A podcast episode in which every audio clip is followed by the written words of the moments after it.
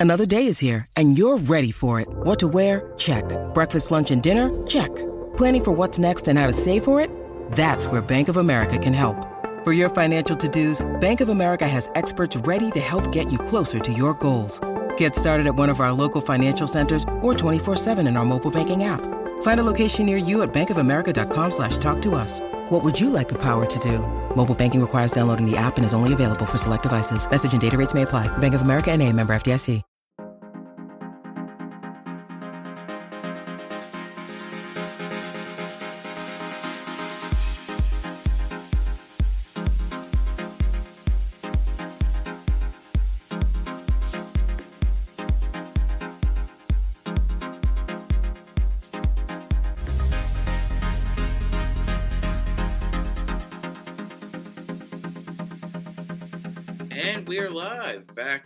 Lakers Fast Break podcast. I am your host for this evening, Sean Grice, aka the Magic Man. I'm joined along our, our collaborator and contributor to Lakers Fast Break, Mr. Joe Soro, and our special guest today, the new managing site editor of Peach Hoops, uh, Wes Morton. Wes, thank you for joining the program.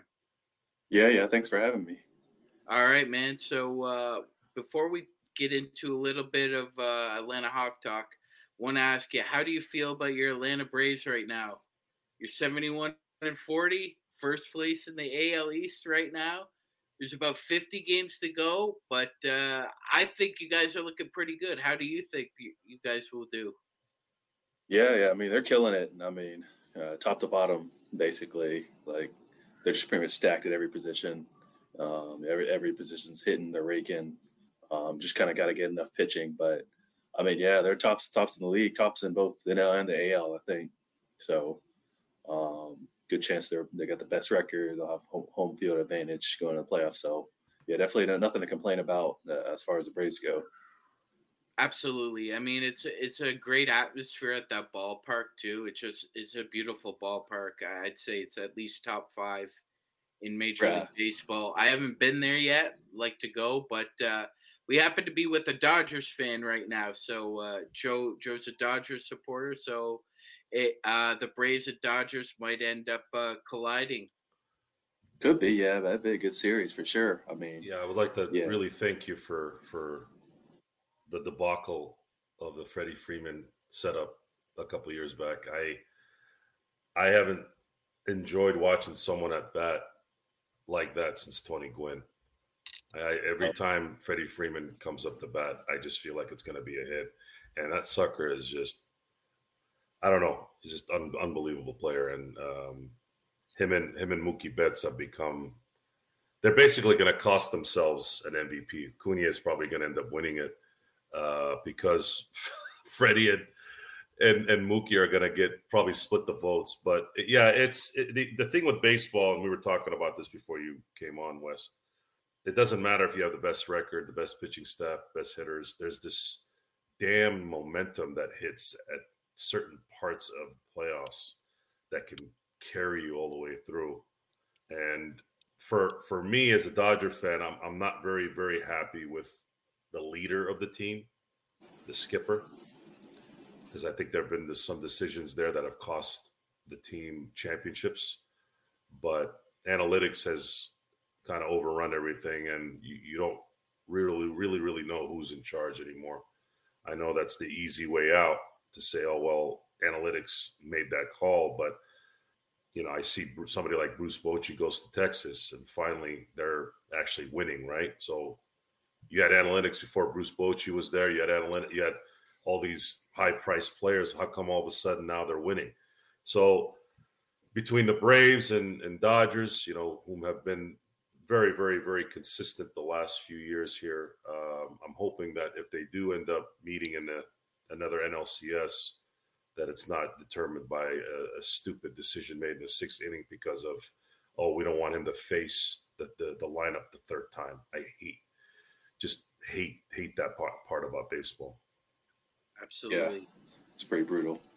Yeah, you have a whole 162 game season, everything's going well, and then One game, yeah, one game. a, the the burner, and I I I swore off the regular season this year. I've watched a, a good amount, but nothing like last year. I watched. I think I watched.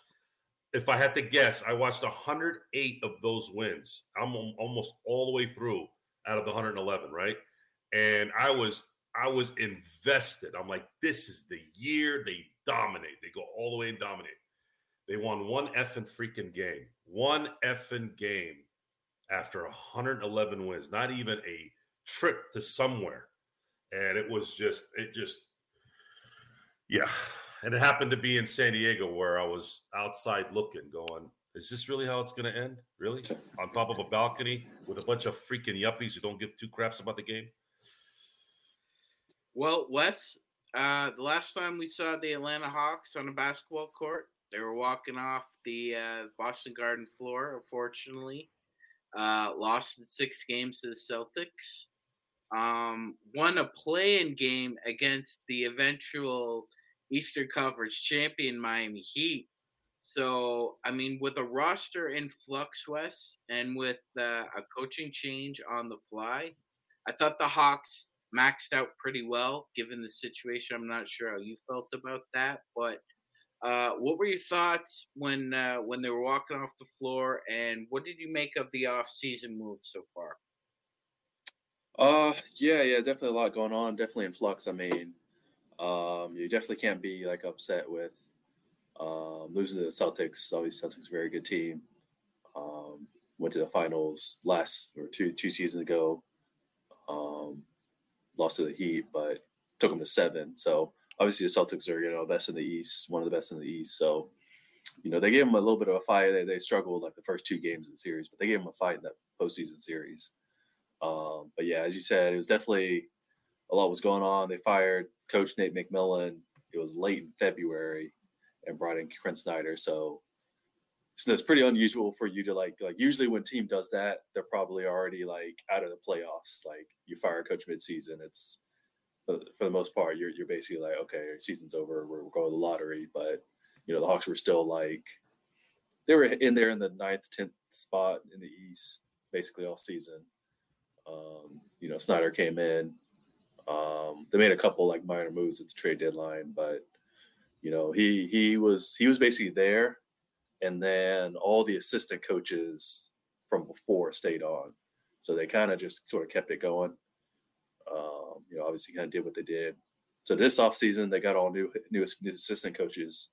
Uh, I think obviously, so Snyder basically has a lot of um, say as far as being, a, he's basically like, he doesn't have an official front office title, but you know, they've given him like say over the roster. So um, he definitely, you know, you hear the Hawks are in a ton of rumors right now. They're they're rumored to try to look for Pascal Siakam, try to look for you know a couple other players. Um, they ended up trading John Collins, of course, to Utah. Uh, that was more of a financial thing because because they were, you know, well into the tax. But uh, what Snyder wants to do is like almost sort of start to create like a team like he had Utah.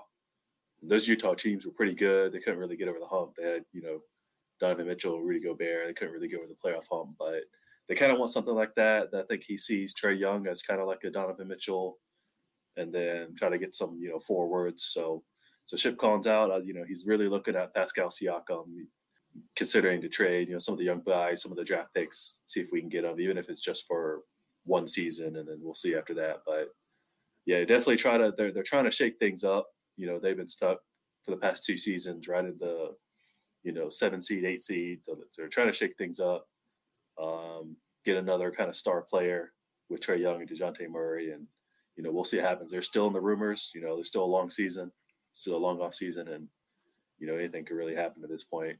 Yeah, absolutely, absolutely, and that was a great point. Uh, I was going to ask you more, more in depth about that, about uh, Quin's um, obvious influence over the roster, because you know, I was think I was looking at their front office, right? And you've got Landry Fields, you've got Kyle Korver, and you've got the the owner Tony uh, Ress, uh, Ressler's son Nick Ressler uh, making decisions, right? And right. so so now Quin Snyder, who is like hands down one of the most respected coaches by players and uh, and the league, Wes, is having some serious influence on the roster. I think that that should uh, give Hawks fans a little bit uh, of confidence there. He built a really good squad uh, in Utah. Um, he understands the the X's and O's better than just about anybody, um, excluding maybe Spo and um, if you want to put Will Hardy in there. Um, but you know, he decided that John Collins was going to sit on the bench and Jalen Johnson was going to play. So obviously, he put his foot down right away when he came in. Um, do, you happen to see like an actual um, kind of uh, a vacuum of stability that he brings to the squad, at least on the surface? Yeah, yeah, that's a really good point. Like the stability is real important because they had a bunch of kind of off court sort of stuff happening. Not nothing that was like, you know, run-ins with the law or anything like that. But um, Trae and, and Coach McMillan had some like, you know, they're a little testy with each other at times. Um, McMillan ended up actually benching Trae one time because of um, like a disagreement at practice, and so, so so stuff like that is like, you know, obviously you need to get along with the star player on the team. Um, so so that's one part of it, and then the other part you brought up. Um, so the ownership, Tony Ressler is is the majority owner, and then his son is um, actually has a position in the front office. So so he's kind of involved as far as talking to other teams, you know, looking for trades and things of that nature. But you know, he's a young guy. Early on, there was kind of like people around the NBA were like, you know, what is this, you know, 28 year old, you know, son of the owner kind of doing? And trade talks, it was all like, you know, seems kind of dysfunctional. Um, so with Quin Snyder coming in, and like I said, they kind of gave him a little bit of an unofficial position as far as being um, able to to shape the roster. You know, that stability. Like Snyder's, like you said, smart guy. Not only does he know the X's and O's, you know, he knows like um, talent around the NBA. He's got a good good eye for talent. I know Utah. Utah kind of found some people kind of out of nowhere, like like uh like Joe Ingles kind of came out of nowhere. I think he came from Australia, but he was a pretty good player. You know, Bojan Bogdanovic, some guys like that. So he's kind of he's got an eye for like guys that are under the radar. So so that's kind of what they're they're looking for. So so having Snyder there, and then the stability, um, the ability to get along with the star players like Trae Young um, is definitely something they need. And so it seems like things are a lot more calm now. The other thing, yeah, you brought up uh, Kyle Korver, who had been a former player. He's now the assistant general manager. Um, the the previous president ended up stepping down because he, he had some disagreements with ownership. Um, Travis Schlenk, who, who's now in Washington's front office. So um, Landry Fields ended up taking over as um, GM. So that's you know it's sort of like you know you you think that stuff's in the rearview mirror. You think that's behind you. Um, so having this front office in place, having the coaching staff in place, should definitely provide stability going into next season and have like you know less dif- dysfunction get get out there in the media and all that. So. Absolutely, absolutely. Um, one thing I wanted to ask you before I bring on uh, uh, Joe Soro Wes is um, so we've recently seen the Denver Nuggets hoist the NBA trophy, Larry O'Brien, and we've I've also seen a Philadelphia 76ers team with Allen Iverson make an NBA Finals. The reason I bring those two examples up is because we have seen now, time and time again, that an NBA team is very capable of hiding a very talented yet flawed defensive player in their scheme and is able to get to a finals or win.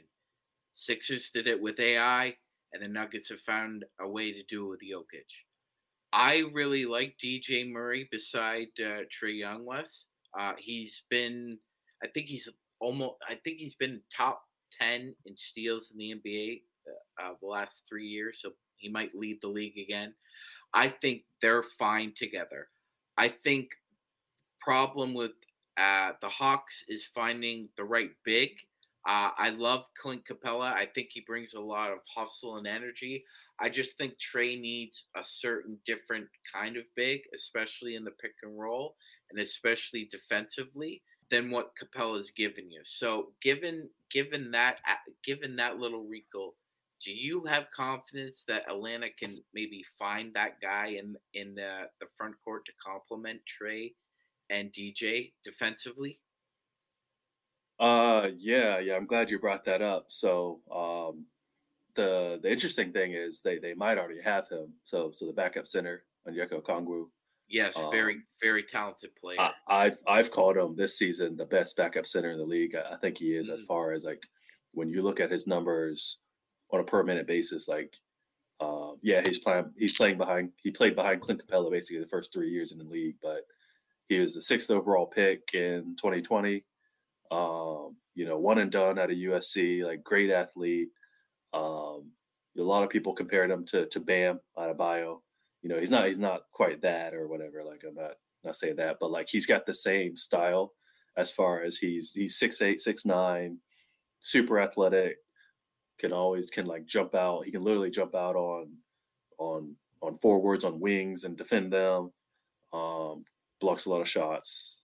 Um, rebounds. You know, his rebounds got it better and better every year. So, so I, I do think this this is the off season where the Hawks have been exploring. At least, like if you look at the rumors, like they've been exploring, trying to move Clint Capela, and then give that starter to to Okongwu. Um, I think I think that'll be like like I said, that'll be like a better fit because it's kind of where the NBA is going now. Like you got these smaller centers, you got you got Bam, you got Draymond. Like Okongwu can do that because he can guard the the rim, he can guard the perimeter. So I think he would be like the the kind of first guy you look at. Um, and then, you know, if you were to move Capela, you'd probably have to find a you know a backup for Okongwu, maybe find a veteran or something, but someone more like more like Okongwu versus Capela, who's kind of like this old school sort of big man. He's similar, like you know, Gobert, a little bit smaller, but um, yeah, I think I think that's like you, you almost have to either this this off season or next off season. Like you basically have to trade Capela and promote Okongwu because he's he's gonna they're gonna have to extend him at that point. So um, that that's probably the answer, and it, it just I think with more and more minutes with Trae Young and, and Dejounte Murray, like if you give him starter minutes now, um, he'll kind of keep developing and then he'll kind of be able to work out some of those things. And um, the sky's the limit with him. Like the talent's like there. It's just he's getting, you know, 16, 18 minutes a game. So you just can't always see it.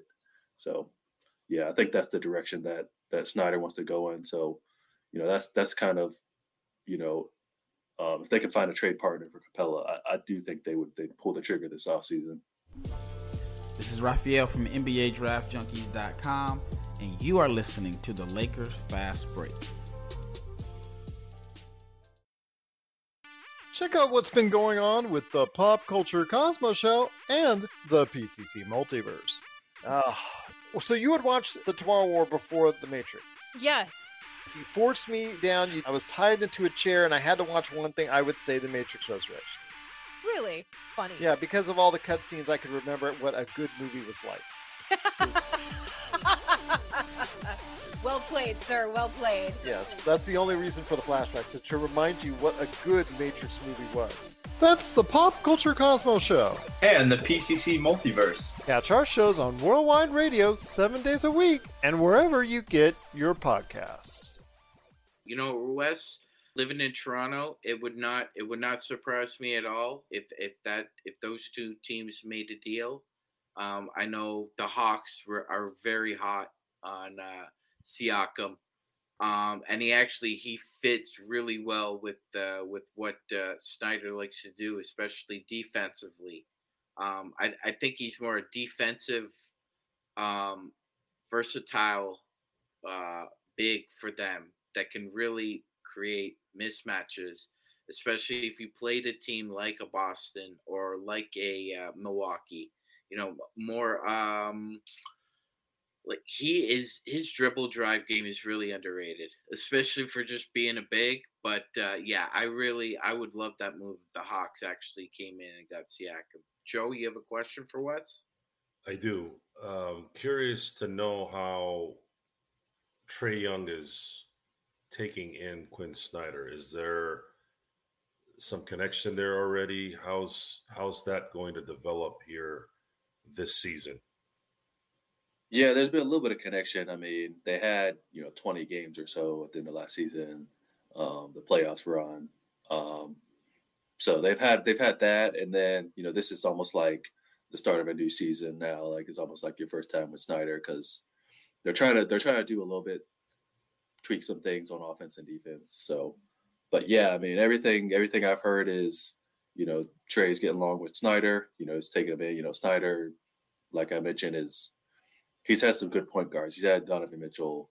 Um, he, has got you know he he kind of knows how to, to talk to them and get them to like you know see the game and see the floor and um, you know Trae's obviously like got you know some of the best vision in the in the entire league and you know one of the best passers in the entire league. So you know that that part of it's not going to change. Like they're going to try to like you know still still do what they do to run a lot of pick and rolls and things. So um, but yeah, I mean that relationship is really good based on everything I've heard, and um, you know, especially when I think when Trae talked about it, like kind of in the last season, they were doing exit interviews, but like the difference between his relationship with Snyder versus the the two coaches before him were were Nate McMillan and Lloyd Pierce, and they, you know, they that relationship both kind of started out kind of well and didn't didn't go as well. So I think with a little bit, you know, Trae's kind of matured a little bit more.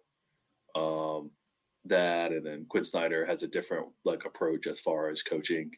Um, I think the two previous guys were a little bit more like my way or the highway sort of sort of guys, whereas Snyder is very like approachable. He's willing to like be flexible. So so I think that'll be really good. The um, and you know he seems like he's getting input from Trae as well. Like I think that was a, what a lot of last season was. The end of last season was like input from Trae and Dejounte about you know, this is what they see on the court and this is sort of the things they should be running. So, yeah, I mean, I, I, see, I think the relationship is good and I think it'll be even better kind of going into like the first full season. Yeah, the Siakam uh, noise right now would would would make sense. I think Atlanta was definitely one of the probably the the best spot for him because it's got that interesting dynamic where his him going to that team for the rumored packages. I think it was Hunter. Who was it? Um, I think it was Hunter and yeah, the one the one I saw was Hunter, uh, AJ Griffin, and Picks. Yes, yeah, AJ Griffin, and then and as far as their their assets in terms of draft assets, I don't think they have a lot. So I don't know. Masai is a very age like GM. Uh, he's kind of a petulant type. Uh, when he doesn't get what he wants, he just goes away. Um, but Siakam is the kind of player and the kind of talent that definitely could make a difference for a team like Atlanta, considering the package they could send and actually not kill the team at the same time, which we're going to have to start uh, understanding that these bigger contracts that are coming up there's there's going to be a there's going to be even less trades for those guys in the future. That's why you're having issues with Damian Lillard and James Harden right now is because no one's willing to this it's it's it's counterproductive. It becomes a lateral movement no matter what. It's not like it was before where you just send trash and 80 draft picks, which in the NBA it's always kind of cracked me up how draft picks become such a such a huge asset. Yet I'm going, well, what are you going to really get of substance that matter. I'm not saying that you can't get something really good at 18, 16, 24, 28, but how is Oklahoma City going to, you know, draft all those guys that are in the in the teens and the early 20s like I and then of course this whole thing with well you can use those to go get the to go get the player. Well, who's going to demand to go to Oklahoma City and places like that?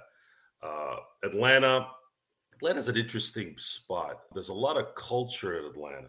You don't see too many people want to go to Atlanta in the NBA because it's just like any other place other than LA and Miami. Everybody wants to go to LA and Miami, it seems, uh, in the NBA.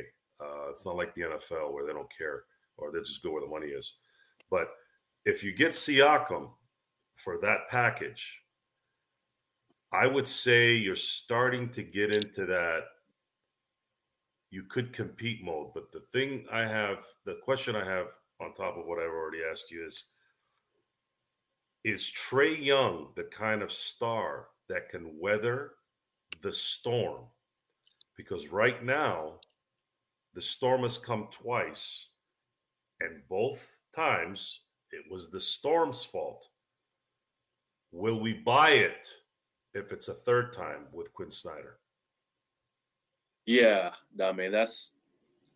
I mean, you're definitely right about that part. It's kind of like, obviously, Trae Young has a long rope, like he's got a long leash as far as he, you know, he's he's the best player Atlanta's had since you know, sort of name your player, maybe since Dominique is pretty much how how it's kind of portrayed. You know, I mean, you know, obviously the Hawks teams up about 10 years ago, they were great, but they were just missing that superstar. You know, they had Al Horford, they had Paul Millsap, but they didn't have a guy like Trae Young who was, you know, 30 and 10. So so it's kind of like obviously the franchise is going to support him as much as possible. Um, but once it's like, okay, you're on your third coach, you know, getting Quin Snyder. Quin Snyder is one of the best in the business. So um, not that you would necessarily pick a coach over a player, but you do you do want this relationship to work for sure. Like, you know, he's had some some issues with the previous coaches, but like I said, I think he's matured. Um, but yeah, definitely, you know, we'll see in a year or two, like that. We'll see how it is. You know, hopefully, again, Trae's matured. He's been able to work with Snyder more, and that's sort of boiled over. And this kind of label, he gets the label like he's a coach killer. Like if that he's able to overcome that, then then there's that, that adversity he can truly overcome. You know, um, you know, as of right now in his career, the one big moment is basically his first playoff appearance, where you know, no, not many people gave Atlanta a chance. Not many people even thought they'd go to New York and and beat them. New York's having a good season, and then you know Trae does the. I think he ended up having like 28, 29 points, including the game winner. You know, gives gives the New York crowd the kind of shut up signal. So you know, he's definitely built for that moment. Like he doesn't shy away from the spotlight. You know, he's had some other struggles. He struggled against Miami last year and then Boston a little bit this year in the playoffs. But, you know, it's not like, you know, he's got all the confidence in the world. So, and he's got all the ability, all the, you know, confidence in his own abilities. So, uh, yeah, I think, I think, you know, this is the best situation for him with a, a veteran, but like smart head coach. Um, he's never had a player like Dejounte Murray as well um, next to him. You know, this is perhaps the best teammate he's ever had. So, and Murray is a couple years older. He came from obviously San Antonio's um, San Antonio's franchise. So, you know, he knows what it's like to work in like a very professional environment. So, so that kind of mentorship will help as well. So, yeah, I think having Trae, having Dejounte, and having Quin, you know, I think be able to, to have that last season together. You know, I think they're really going to grow in year two and, and have that maturity and be able to kind of like put their head down to focus and really have more consistent regular season. Um, that's sort of what's been missing the past couple years, where they just have this rocky regular season and try to turn on the postseason. So I think they're going to be able to come out of the gates next year. You know, depending on who they have, you know, maybe they make the trade for Siakam, but even without that, I think they'll be able to come out of the gates next year and and start to put together like a you know really good season. Absolutely.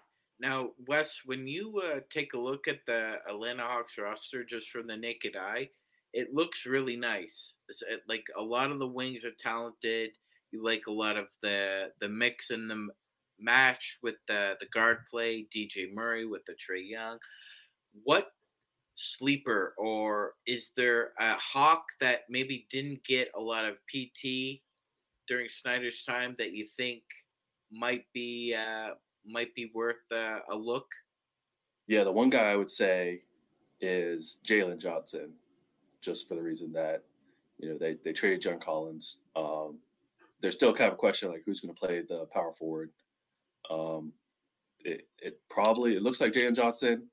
It could be Saddiq Bey. They they trade for him from from Detroit, uh, but he's more of a he's more of a three. I would say they could play him at the four, but but Johnson is six nine.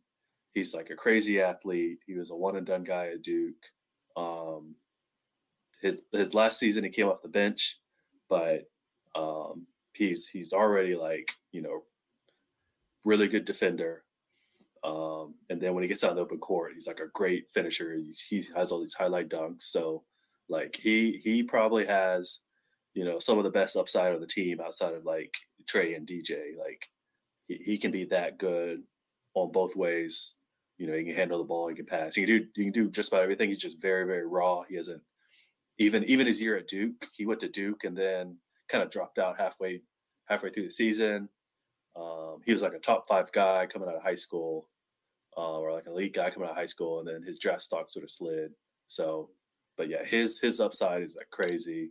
You see it in flashes, and um, I think if he gets consistent minutes, if he's starting at the four this year and gets consistent minutes, I think he could like he could have a breakout season. You know, possibly even like be in the like you know most improved player sort of conversation.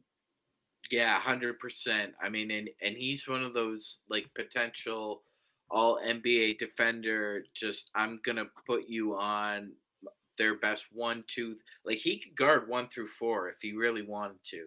Like right. he's he's definitely got the the agility for it and the motor for it. I just hope, like you said, that Quin gives him some time at the four because I think you're right, Wes. I think he could be a real secret weapon for him. Yeah, Joe, absolutely. Joe, do you have uh, do you have a question for Wes? So let's talk prediction for the season. If I've been hard on the East since their debacle this year, and when you have a, a, a conference that can, I guess, be fluid, at least at this point.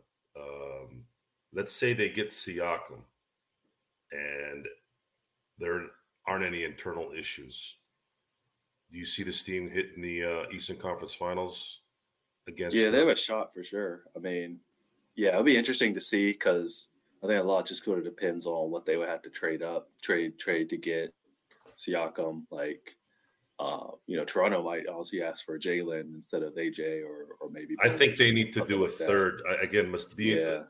Masai is a pain in the behind. They probably have to do a third team to yeah, get him some kind of maybe facilitate something with Oklahoma City or something. But uh, that's the game changer, I think, for them. They have to get that guy. He's got championship uh, experience, something that the, the Atlanta definitely needs, and you also have the stars. So you have that second guy, the perfect second guy in Siakam, and then you have Trae Young about to hit his prime. You guys can go be a consistent threat from then on and finally kind of get some some consistency here instead of being the surprise team one year and then kind of falling down again the next two three years. Yeah, I mean, definitely, like you said, anything can happen in the East. I mean, we just saw Miami go on this run and they were eighth. So, I mean, there's no reason like Atlanta can't do the same. Like if they if they were to get Siakam, like you know, there's there's I say there's Milwaukee and Boston, and then there's kind of just everybody else. Um, you know, getting through those two will probably be the biggest test, and then I, I will I would I'll put Miami there if Miami gets Dame. Obviously, that's the big one. Like if they go Dame, Jimmy Butler, Bam, like I think they're right there as well. But but everybody else, like you know, in the East, it's just it's definitely easier than the West. Like the West is just a lot better at the moment. So yeah, if, if those pieces come together, I mean, Trae, DJ, um, Pascal, and you know maybe they promote Okongwu. Um, so some of the one rumor I saw was a three way with Dallas because Dallas really wants Clint Capela. They want him to be the starting center, so it would be you know Capela going to Dallas, Siakam going to Atlanta, and then um, like I said, some picks and players going to Toronto from Atlanta and from Dallas or something like something along those lines. But I think, yeah, I think if you have a lineup with with you know Siakam and Okongwu and then DJ Trae and you know maybe AJ or or Deon, DeAndre Hunter, like that is a very formidable lineup for sure in the East. And you know they have the whole season to play together. Like they they could really turn it on and um, yeah, make that run. If if like a uh, you know we saw Milwaukee went out in the first round last year. If, if someone stumbles, like they can they can make that run for sure. So here's my last question on this, which is going to be the important one. The reason why Toronto is shopping Siakam is I don't think they want to give him a I don't know what it'll end up being a five year, 250 to 300 million dollar contract. Will Atlanta do that at the end of the Uh, year? yeah, I mean, maybe yeah, it'd be tough because, well, one thing is like Atlanta just never they never pay the tax, and so that's sort of been one thing. It's like, um, you know, all the big if you're close if you're contending, like you're gonna you're gonna you know you're gonna resign everybody and just pay the tax. Like that's what Boston is doing right now. They they signed Jaylen Brown to that huge deal. They know they're gonna be paying the tax for for forever. Like, so um, it's either like either kind of the ownership is like okay we're okay to like pay the luxury tax or they would pretty much have to get rid of everybody except for Trae, Dejounte, Pascal, and then just have some like you know lesser role players. That could work as well. You you give Siakam, re-sign him, give him a big contract. Trae's already got, I think he's in the middle of his like he had a five year contract, so he's got like another three or four years left, and Dejounte just extended for five years. So yeah, if you have those guys and then just put some role players around them, you know, I definitely think that could work. I definitely think if you know if you were to trade for Siakam this year, then it's kind of like a trial run. Like you trade for him, you see how it looks, and like if Atlanta's like close, like if they get to like the Eastern Conference Finals or even the finals, like at that point you have to be like, yeah, we're we're so close to a title, we got to re-sign Siakam. Or maybe if it doesn't work, then you you may just say, you know, we'll kind of cut our losses, you know, if, if we'll or or we'll like you know see if we can get Siakam to take like a hometown discount or whatever. So, so I think that's that's kind of what this year would be. You know, if they if that if it came together for one year, then yeah, I think there would be no issue in just giving them that big contract because the thing in the NBA is we've seen is like you can give a guy a big contract and then just trade him later. Like everyone thought Brad Beal's contract was like too big to trade, and then they end up trading to Phoenix. So so I think it's it's probably better if they like you said it's you would rather just re-sign him and then trade him later because because the cap's going up by so much like the the contract doesn't even look as bad in a couple of years. So The the the only way you're going to be able to get these big contracts is if you don't give up, if you don't want anything in return, practically. yeah, right. If you're going to match, if you're going to want to contend, Washington isn't going to contend for the next 80 years at this point. But uh, Atlanta, Atlanta's going to have to fork out that money because I don't think Siakam is going to take a discount. I think he'll be in a position to say, "I don't. I already have my ring. I'm in my prime. I got one more big contract here, likely." I think he's going to want to break the bank, and somebody's going to have to make that decision. But uh, is Atlanta the type of place where the result will dictate the decision? Is the question. So if Atlanta gets to the finals with Siakam, does that now become, hey, we we, we have something here, we can't risk breaking it up, or I, are they? I I think I think Wes is. Uh, I agree with Westro. I think if the Hawks picked up somebody like Siakam and they got to the Eastern Conference Finals, that that would be enough of an indication for me to re-sign him.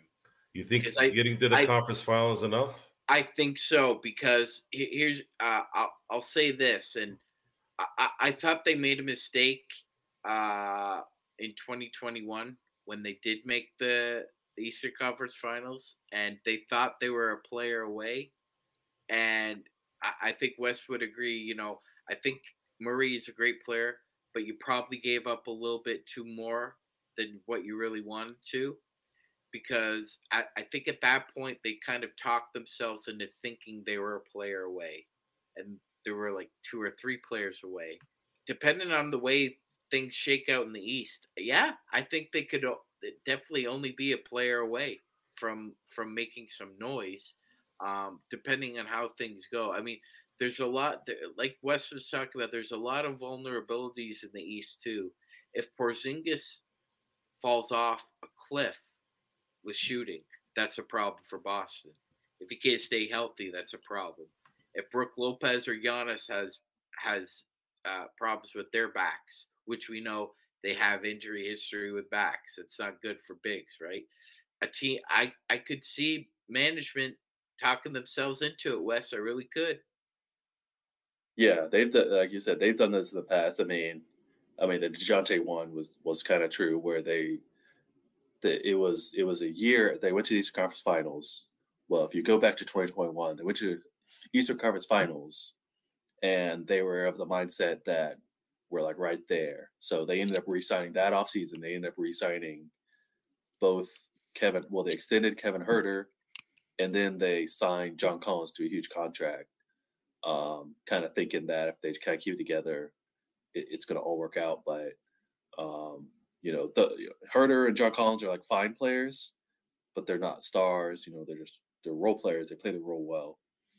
And the next season wasn't very good. They went, you know, I think 42 and 40. They lost in the first round. So then they made the, the Dejounte Murray trade. They ended up, before the Dejounte Murray trade, they traded Kevin Huerter to Sacramento because they were kind of, um, they, they were a little unsure of the fit with Trae and Huerter. Uh, I think it was mostly defense.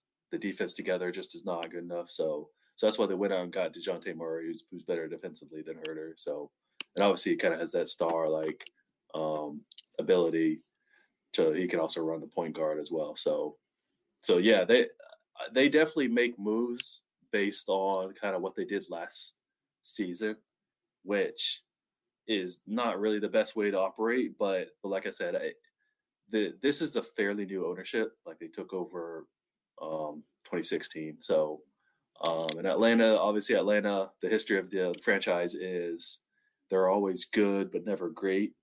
You know, that was true in the the Dominique days. That was true in the Joe Johnson days, Al Horford days. So, you know, this ownership's being real aggressive as far as trying to go out and and get anybody they can get. You know, that's kind of why they're in the situation where they get up a lot of their first round picks, get all the picks, all, all the give up all the picks they can get, get the star players in, and maybe they get they go on this you know great run the postseason just because you know Atlanta just you know hey they don't have the success that the Lakers have like so so they're being real aggressive. Not all their moves are great moves, but um, you know? On some levels, like I'd rather them be aggressive. At least you're you're going for it. You're trying. You're not settling. Like I, I feel like you know, say the Chicago Bulls just feel like they're settling every single year. Atlanta's at least going for it, whether or not it works out. So you know, I can get behind them for that for that aggressiveness.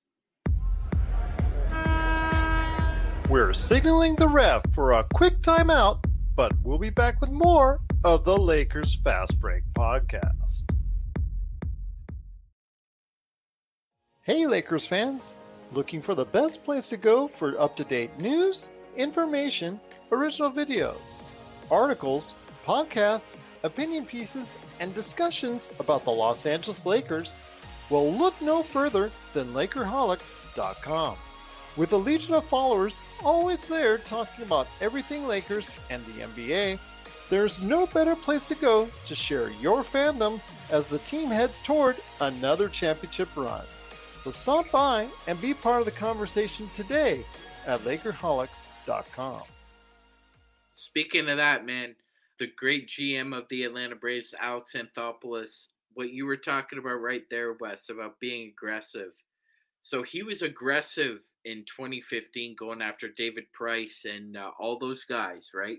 And he said the exact same thing you did. He said, I'd rather be aggressive and fall on my face than stand pat and think about, you know, we let something slip through our fingers, right? So I, I think I I do see that as well with uh, with uh, Snyder and this management moving forward. But before we let you go, uh, we are unencumbered by uh, by uh, emotion or judgment when uh, we got other collaborators coming on and talking to us about what they see the Lakers doing this year. So, Wes, your crystal ball, how do you see the Lakers doing this year? Uh, I'm actually, I'm actually, I really like everything the Lakers have done um, since the trade deadline, really, because you know I was a little skeptical when they brought Russell Wilson, uh, Russell Wilson Westbrook back, and it obviously didn't work. And I'm just like, why are you, why are you bringing Westbrook back? He's got another year in his contract. Him and LeBron and AD don't really fit. And so it's kind of like obviously it didn't go very well the first half of the season, but I thought they did they did like a lot of good stuff at the trade deadline. Got rid of Westbrook, um, you know, got D'Lo, um, and then obviously Austin Reaves sort of broke out. They got what's his name Hachimura from Washington. So so they basically went from trying to have like three stars, and now they're two star players, and then a lot of good deep role players. Like I think that's kind of what you need in today's NBA. Like the sort of the super team era is over. Like you don't really do the three stars thing anymore. You do, you know, two stars and, and role players that know their role, they fit, they shoot. You know, that's kind of how Denver won. Like they have, you know, Jokic and Murray. I think, you know, LeBron still LeBron still LeBron. AD just got that extension. He's still like, you know, one of the best defensive players on the planet. So getting a lot of shooting in the offseason. They got they got Gabe Vincent, brought back D'Lo and all that. So extended Austin Reaves. Like, I, I honestly think this Lakers team could compete this year. Like, I, I do think they, you know, they just have to have like really just health from LeBron and AD. Like that's that's really the the big thing. Like, whenever those guys are healthy, you know, the team does well. It, it it's just anytime they're not healthy and you know that that's basically just been the story of the Lakers last few years. So so I would put the Lakers like I wouldn't quite put them above say the Nuggets, but I'll put them up there, like right below them, with like you know the Warriors, with um, Phoenix is kind of in that class. Like I would say they're right there in the top four of the West. And like you said, you just need health, and then some things to break right. And I I, I think they could come out of the West, and and if you come out of the West, like you're you're probably going to be better than the Eastern team. So you, you'll be the favorites in the finals. Appreciate the commentary, man. You know, we we kind of feel the same way. We feel like you know, we really need to solidify maybe a, uh, another three and D and uh, the backup center spot behind uh, AD. But other than that, I think we're feeling we're feeling pretty good as well. Wes, uh, we have a question from the audience. Uh, one of our uh, members, Kurt, asks, Wes, would love to hear your thoughts on Cam Reddish, his performance in Atlanta, why he's moved around, and what do you see a role for him in Los Angeles? Yeah, Reddish is interesting because we drafted him 2019, and it was almost like you know he came out of Duke. He was overshadowed by Zion and, and RJ Barrett, and so we're like, okay, like how did this guy fall to ten? Like we thought it'd be gone by now. Gone with the tenth overall pick. Is the weird thing is like it was almost like the success the Hawks had a couple years later was like the worst thing for Cam Reddish personally, even though it was it was good for the Hawks. Like Reddish was injured, and then the Hawks kind of go on that run. They go on the postseason run, so he kind of got buried, and it, it, was hard for him to find that role. Um, I think he was trying too much. He was taking bad shots. He was like trying to prove himself just because he didn't have the minutes he used to have. He's trying to prove himself. You know, just kind of like just fell into some bad habits and then it just never kind of worked out for him in Atlanta. And then obviously he bounced around, um, went to the Knicks, didn't really do anything the Knicks, went to Portland. So I think this will be a good like if if he if he can come off the bench and then just sort of like accept his role. I don't think he I don't think he'll really be like three and D exactly, but he can shoot and he can defend for sure. But he just has to like play his role, sort of sort of like build that that confidence back up you know, give him like 12, 14, 16 minutes off the bench. I think he can definitely still be productive. Like the talent is there. It's just like I think he came in and he got so much hype and he thought he was gonna be a star player. And he had some injuries and then he was just forcing shots and just just making bad decisions. So I think if he just sort of accepts his role, like okay, come off the bench, be be a ninth man, a tenth man, you know, he can still he can still flash like I think he has like real two way potential. Like he's still a great athlete. He's I think he's like six seven with like a seven foot wingspan. Like so I think it'll be kind of three and D ish, but I, I do think like he's definitely an NBA player and I think he can contribute as long as he just sort of like accepts that role off the bench. Appreciate the comments, Wes. Uh, Joe, do you have any other questions? I'm, I'm good right now. I'm good. All right. I was so, gonna uh, ask the Reddish I was going to ask the Reddish question, then our esteemed panel got ahead of me. All right. So before we head on out and uh, give a plug to Peachtree Hoops, Wes, I have a question for you, brother. So, uh, native Atlanta sports fan, what do you think of the Dirty Bird rebuild so far? It's man, it's it's interesting because I feel like they have just about everything but a quarterback. Yes, I was like- thinking the same thing. Looking at their roster, A- and uh, you know Ridder Ridder you know Ridder could he's still young he had a good career in college he was kind of out of like a small school at Cincinnati but you know I haven't really given up on him or anything but they're basically saying hey we're just not going to pass the ball very much we're going to run the ball they drafted a running back Bijan Robinson is the top running back off the board so they're just going to run the ball a ton they got Cordarrelle Patterson you know they got a great O line is is probably the big thing they got Yeah. probably one of the best O line in NFL. So, and then they kind of they spent most of their free agency money on on defense. So, you know, they're they're kind of just going old school, run the ball, play defense. It's kind of like um, Arthur Smith used to be in Tennessee. He used to have you know Derrick Henry. Like, so they're just trying to do that sort of thing. They just want Ridder, the quarterback, to just be like a game manager. Like, just don't don't throw picks. Just just you know easy completions and then hand the ball off and run the ball. And so honestly, the division is so bad. I think they could win the division because Brady retired. You know, the, the Saints are kind of, you know, in the middle, and then Carolina's rebuilding for sure. So like they could, they could win. They could sneak up on people, win nine or ten games, and, and win the division just just by just being consistent and just running the ball and playing defense. So it, it'll be interesting. Like like I said, if they had if they had a good quarterback, I think this would be this would be a pretty like dangerous team, but you know, we'll see. I don't know. I being being a lifelong Falcons fan, you just you you naturally just don't get too high on them. Yo, man, like uh, I'm a, I'm a Raiders fan. Okay, you guys have been to uh, two more Super Bowls than I can remember. So, I mean, I, I feel you, brother. I feel you. But I was looking at their roster. I really like what uh, Smith's building on offense. Drake London is a legit like number one. Like that dude Right. that dude is to be a legit number one. I really like Kyle Pitts. Um, like you said, Arthur Smith did a lot of unique stuff with his tight end, so he's really good. And like you said, they drafted Robinson. They got a really good O line, so I think they're going to be in a lot of football games, man. I agree with you. Uh, I I think they win that division. Yeah, yeah, it'd be it'd be good to see. And then it's kind of the same thing as NBA. Like I feel like the NFC is a lot worse than the AFC. Like the AFC, you got you know the Chiefs and the Bills and like all these like great teams, and NFC is basically just like the Eagles and everybody else. So you know, hey, you know, just get to the playoffs and like you know see what happens. That's it. That's it. Anything can happen.